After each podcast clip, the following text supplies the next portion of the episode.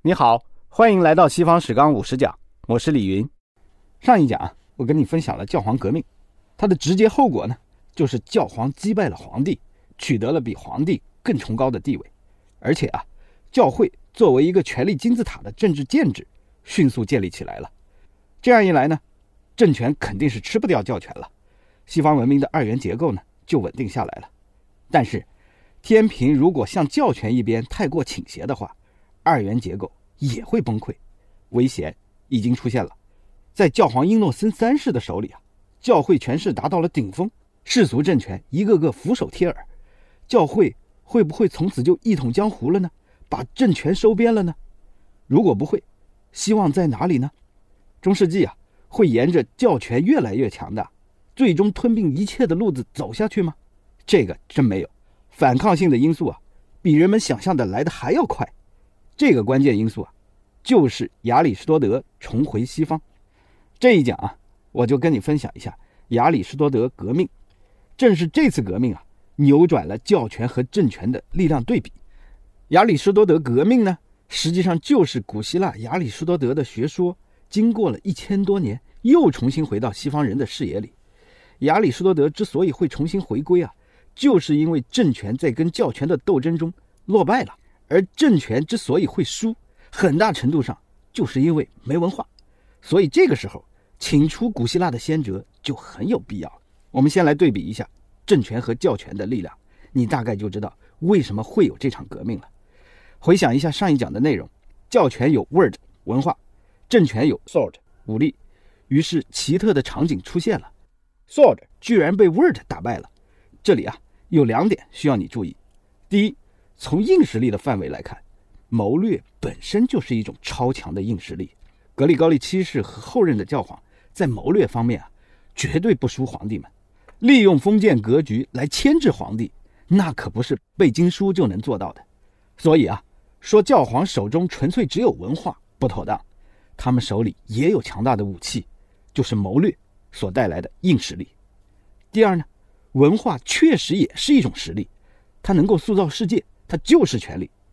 想想教权里边的这些利器：废黜皇帝、革除教籍、解除忠臣。如果你不是基督徒呢，这些权力对你就没有作用；可如果你是呢，他们就是一种巨大的权力。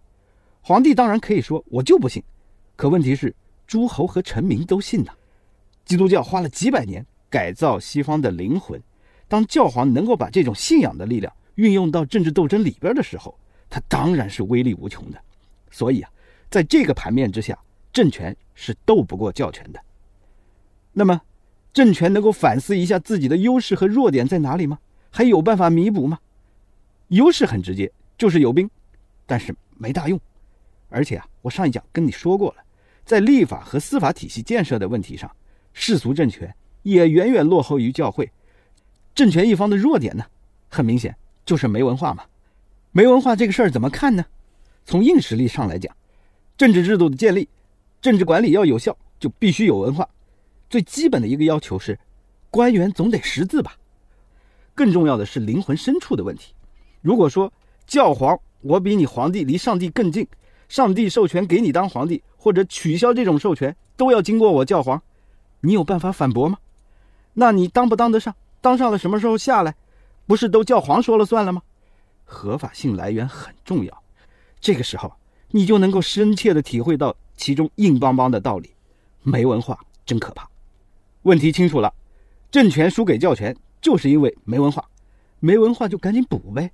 可问题又来了，文化都掌握在教会手里呢，只有教士们识文断字。这个时候，你就能明白亚里士多德重回西方的重大意义了。他首先打破了基督教对文化的垄断，之后的事情你就明白了。世俗政权啊，一定会拼命的利用新知识、新思路、新文化，教权对政权的优势就这么逐渐的丧失了。一旦软件跟上了，软硬件匹配了，政权就真的有实力和教权全面对抗了。所以啊，从文明兴衰沉浮来看，知识就是力量，绝对不是一句戏言，绝对不是有知识的人拿来骗人的鬼话。知识能不能改变你的命运，我不知道，但是。知识经常改变一个文明的命运。好，说清楚了西方为什么要把亚里士多德请回来，我再带你看看亚里士多德究竟是怎么回来的。先回想一下前面讲过的内容：中世纪前五百年，政治混乱，经济萧条，文化湮灭，西方人啊都不认识亚里士多德了。不过我也跟你讲过，到了公元一千年左右呢，西方在政治、经济、文化上触底反弹了，外来的侵袭停止了，秩序逐步建立了，经济也逐步恢复了，文化自然也就复兴了。如果说西方中世纪在政治上摆脱了前五百年的颓势，触底反弹的标志是教皇革命，那么中世纪在文化上触底反弹的标志就是亚里士多德革命。所谓亚里士多德革命啊，不是政治革命，而是知识和文化的革命。西方又重新认识亚里士多德了。亚里士多德革命啊，过程很曲折，很复杂。我给你讲三个要点：第一，它的主要工作是翻译；第二，它的结果。是全面而深刻的。第三，他有自己的组织。我们先来看翻译。西方自己啊，不知道亚里士多德了，著作找不到了。突破口呢，是从西班牙打开的，因为那儿长期被穆斯林占据，而穆斯林呢是研究亚里士多德的。他们不仅有著作，还有很伟大的研究者。于是啊，西方人先是把亚里士多德的著作从阿拉伯文转译成了拉丁文，到一定程度呢。觉得阿拉伯本子不完全可靠，才去找希腊文来翻译。这个翻译运动啊，持续了近两百年。到了十三世纪呢，亚里士多德几乎所有的著作都有了拉丁文译本。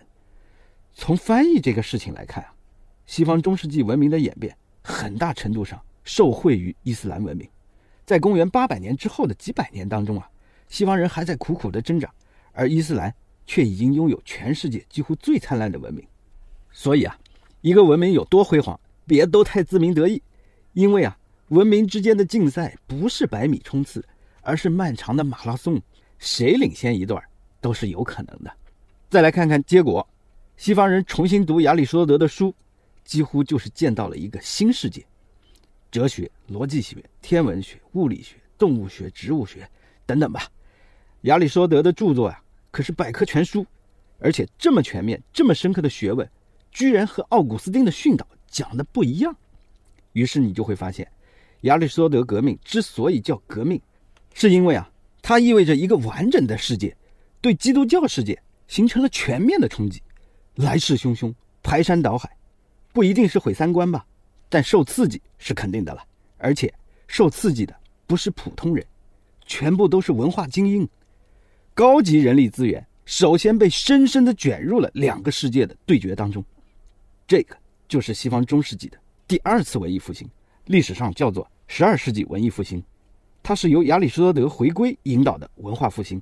在亚里士多德和其他的古希腊大师的引领之下呀，所有学问迅速饱满起来。正是十二世纪文艺复兴为后来光辉灿烂的意大利文艺复兴打好了基础。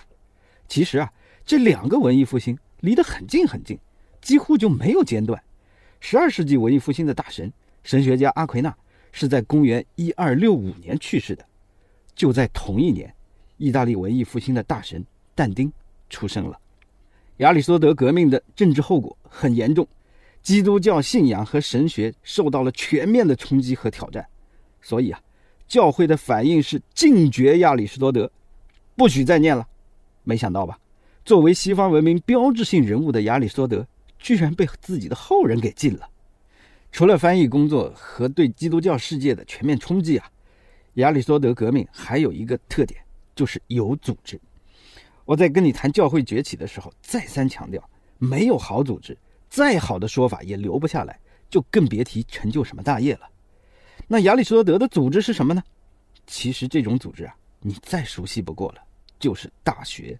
大学这种组织是西方人发明的，而且啊，就是在中世纪发明的，而且啊。就是皇帝为了改变自己的文化劣势，故意扶助起来的。作为文明之光的大学，其实也离不开政治。我来跟你说说怎么回事。第一所大学是博洛尼亚大学，它的强项是法学。它的起源呢是这样的：罗马法学家伊尔内留斯在博洛尼亚这个交通要道啊卖学为生，聚集了大批的顾客。皇帝一看，好啊，你们讲的这一套啊，对我摆脱教皇控制很有帮助啊。于是，在一一五四年，给博洛尼亚大学颁发了特许状，承认大学是一个法人，拥有各种权利，而且是特权，比如他有自己的章程，有自己的地盘，有买卖地产和其他物资的权利，其中的教授和学生呢，享受特殊的人身保护，等等吧。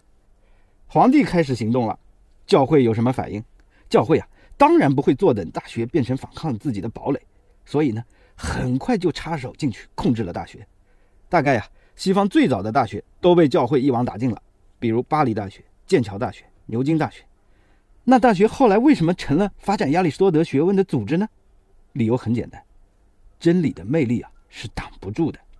我们可以把当时的文化精英分成两派，一派呢是支持亚里士多德的教授和学生们，他们觉得呀，亚里士多德讲的太对了，教会禁了，我们就偷偷躲着看。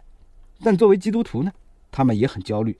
于是啊，他们给自己制定的任务，就是跟教会讲清楚，其实亚里士多德的学问跟基督教信仰啊不矛盾。你看，神学是追求一致性的科学。这一次呢，更艰巨的任务来了。这些文化人啊，想用神学去兼容亚里士多德这位巨人的学问。那另外一派呢，当然是支持教会封杀亚里士多德的，就认为啊，亚里士多德的学问都是异端邪说。不过呢，你要封杀亚里士多德，也得跟人讲道理嘛，因为你是秀才，不是兵啊。